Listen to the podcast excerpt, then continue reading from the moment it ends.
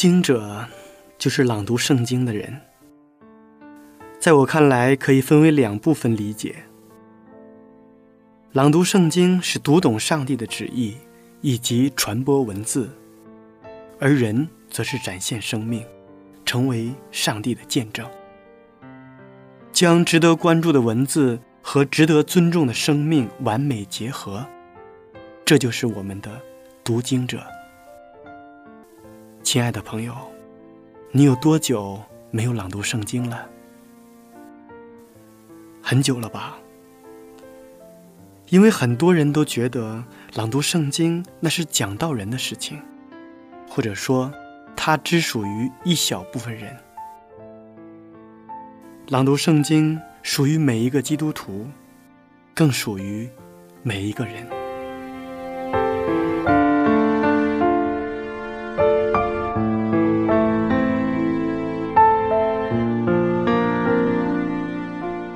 我们这一期节目的主题词是：是的，我能。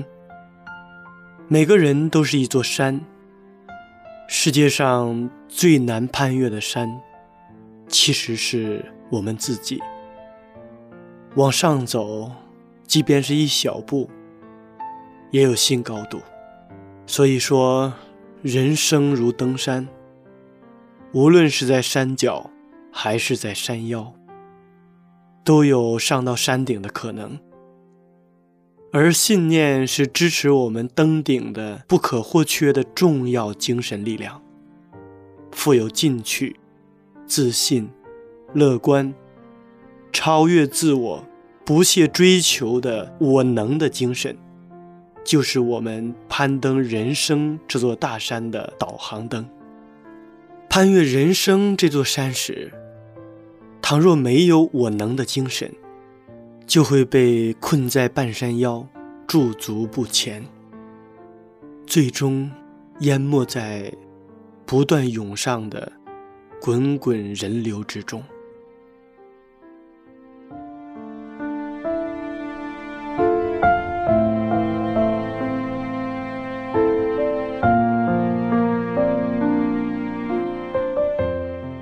亲爱的听众朋友们，大家好，我是读经者节目的主持人明哲。今天我们要朗读的圣经是《士师记》第一章第一节到第二十六节，请大家准备好圣经。在朗读圣经之前，先让我们一同欣赏一首好听的诗歌。我愿意。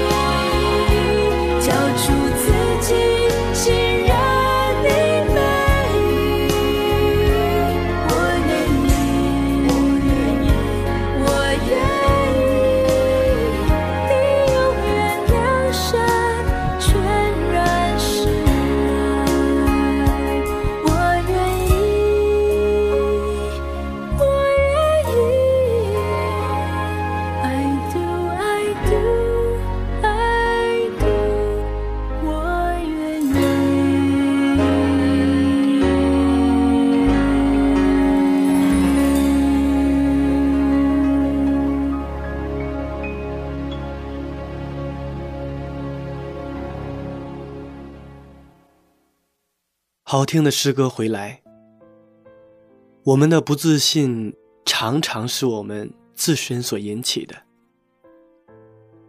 由于太在乎他人的看法，反而对我们自己的关注更加的看重，生怕自己的一点点行为不当会给别人带去影响。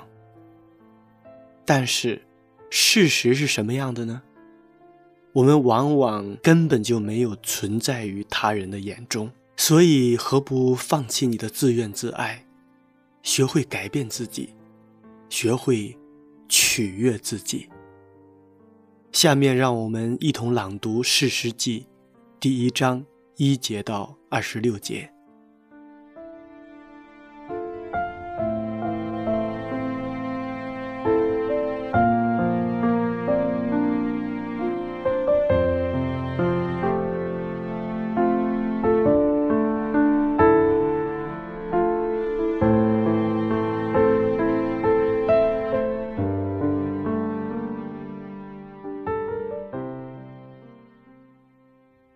士师记第一章。约书亚死后，以色列人求问耶和华说：“我们中间谁当首先上去攻击迦南人，与他们征战？”耶和华说：“犹大当先上去，我已将那地交在他手中。”犹大对他哥哥西面说：“请你同我到拈阄所得之地去，好与迦南人征战。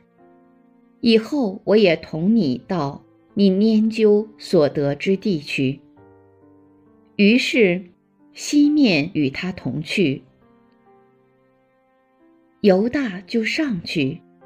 耶和华将迦南人和比利洗人。交在他们手中。他们在比色击杀了一万人，又在那里遇见亚多尼比色，与他征战。杀败迦南人和比利洗人。亚多尼比色逃跑，他们追赶，拿住他，砍断他手脚的大拇指。亚多尼比色说：“从前有七十个王，手脚的大拇指都被我砍断，在我桌子底下拾取零碎食物。现在上帝按着我所行的报应我了。”于是他们将亚多尼比色带到耶路撒冷，他就死在那里。犹大人。攻打耶路撒冷，将城攻取，用刀杀了城内的人，并且放火烧城。后来犹大人下去，与住山地、南地和高原的迦南人征战。犹大人去攻击住希伯伦的迦南人，杀了士筛、亚希曼、达买。希伯伦从前名叫基列亚巴。他们从那里去攻击底壁的居民。底壁从前名叫基列西弗。加勒说：“谁能攻打基列西弗，将城夺取，我就把我女儿亚撒给他为妻。”加勒兄弟基纳斯的儿子。俄陀涅夺取了那城，加勒就把女儿亚撒给他为妻。亚撒过门的时候，劝丈夫向他父亲求一块田。亚撒一下驴，加勒问他说：“你要什么？”他说：“求你赐福给我。你既将我安置在南地，求你。”也给我水泉，加勒就把上权下权赐给他。摩西的内兄是基尼人，他的子孙与犹大人一同离了棕树城，往亚德拉以南的犹大旷野去，就住在民中。犹大和他哥哥西面同去，击杀了。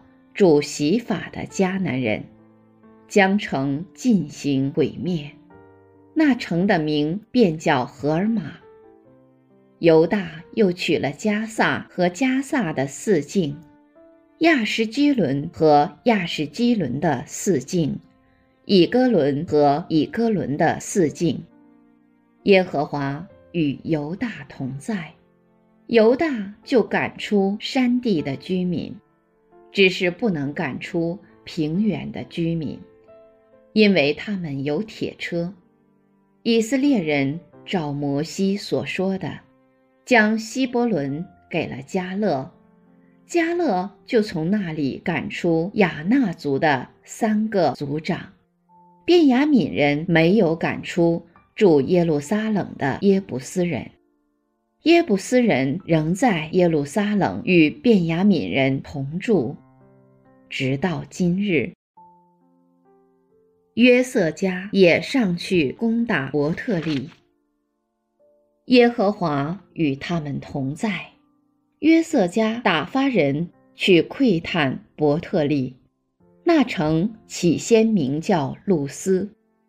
窥探的人看见一个人从城里出来，就对他说：“求你将进城的路指示我们。”我们必恩待你。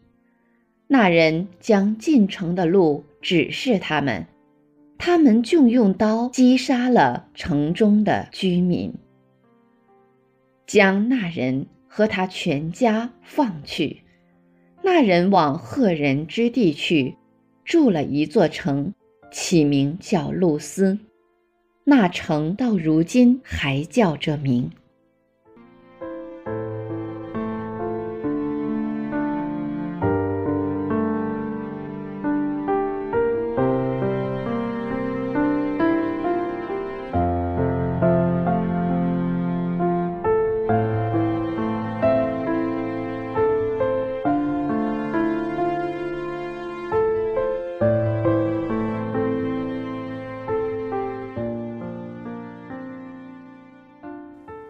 在《世世记》第一章当中，这里讲到了上帝的百姓，他们刚刚进入到迦南征战的故事。征战的时候，总有迈出第一步的人。圣经里面讲到，犹大支派就是这样的。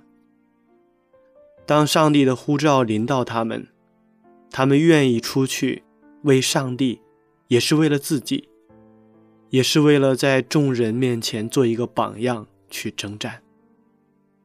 在四十年前的加迪斯巴尼亚，以色列百姓因为惧怕、信心软弱，结果他们多走了四十年旷野的路程。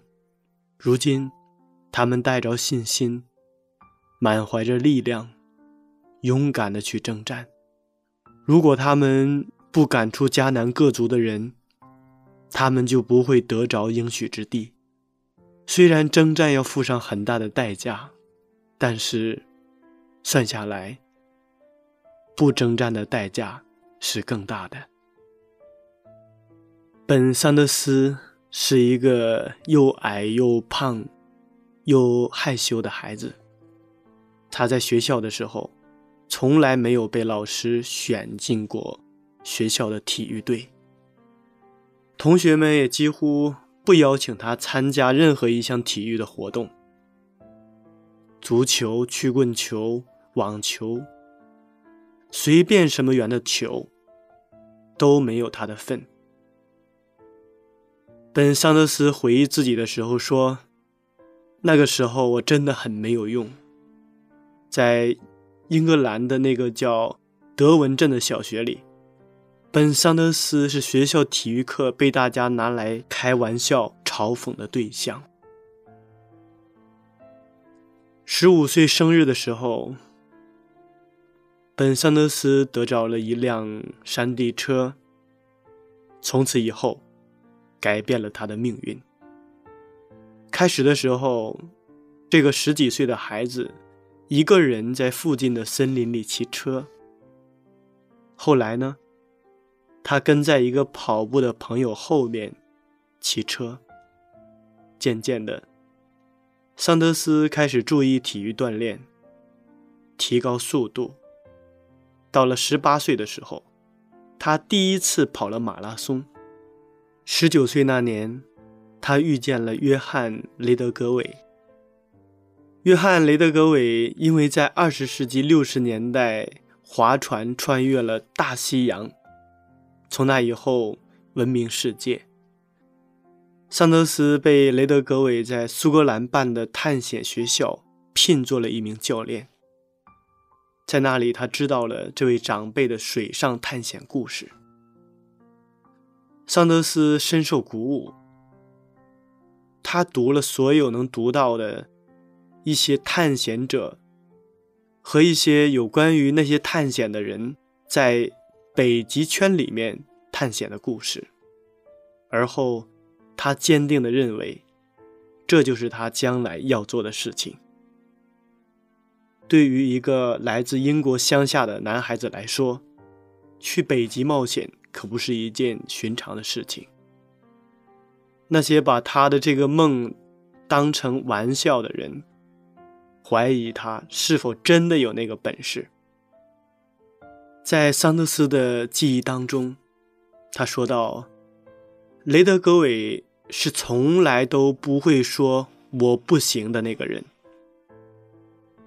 所以，雷德格韦的榜样力量影响了桑德斯。在2001年，桑德斯通过自己的努力成为一名出色的滑雪者，然后呢？桑德斯开始踏上了他漫长的南极探险的征途。这次探险付出了难以想象的艰辛，一路上，他经受了冻伤的痛苦，与北极熊为伍，身体多次达到了极限，在风雪中拉着运载物资的雪橇，在崎岖不平的冰路上。艰难的行走，桑德斯从此成为到极地滑雪最年轻的人。他小时候的同学，一定不会相信这一惊人的壮举是由曾经那个又矮又胖又害羞的男孩子完成的。二零零五年十月，二十七岁的桑德斯从大西洋海岸往南滑行到南极洲，然后返回。这一千八百里的路程，还没有人用滑雪的方式。完成过。其实，在我们的人生中，我们也经常的会说很多事情我们不能够做成，因为我们自己早已经在我们前面的道路上为自己设定了限制。又有多少人遇见问题的时候，遇见困难的时候，会说没问题，是的，我能，我一定行的。有多少人会用这样的给自己打气的方式来鼓励自己呢？但是通过很多成功人士的经验，我们发现，在这个世界上，如果我们对自己多一些肯定，如果在我们遇到问题的时候，我们自己心里面已经有了一个答案，说是的，我能。当这个答案在我们里面的时候，我们遇见各样的事情，相信我们足能够翻越过去，哪怕那个问题很大。所以，我们说，我们应该学习像桑德斯一样，在他的人生经验中，成为一个不断进取、不断的挑战自己的极限的这样一个人。所以，亲爱的朋友们。相信自己吧，你也能。身处今天这个社会，因为无数人缺少信心，使他们的生命慢慢变得颓废。但无论是对上帝的信心，还是对自己的肯定，都需要不断的尝试和体验。相信在不断的尝试和体验中，我们对上帝的信心，我们对自己的肯定，慢慢的。就会使我们有足够信心的经验，来面对以后面临的所有困难。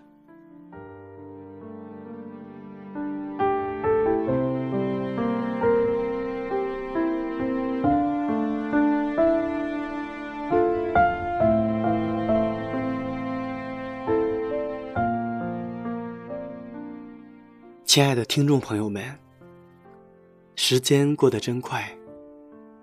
转瞬间，这一期的读经者节目就要和大家说再见了。明哲非常期待下一次在读经者节目中与您再一次的相约。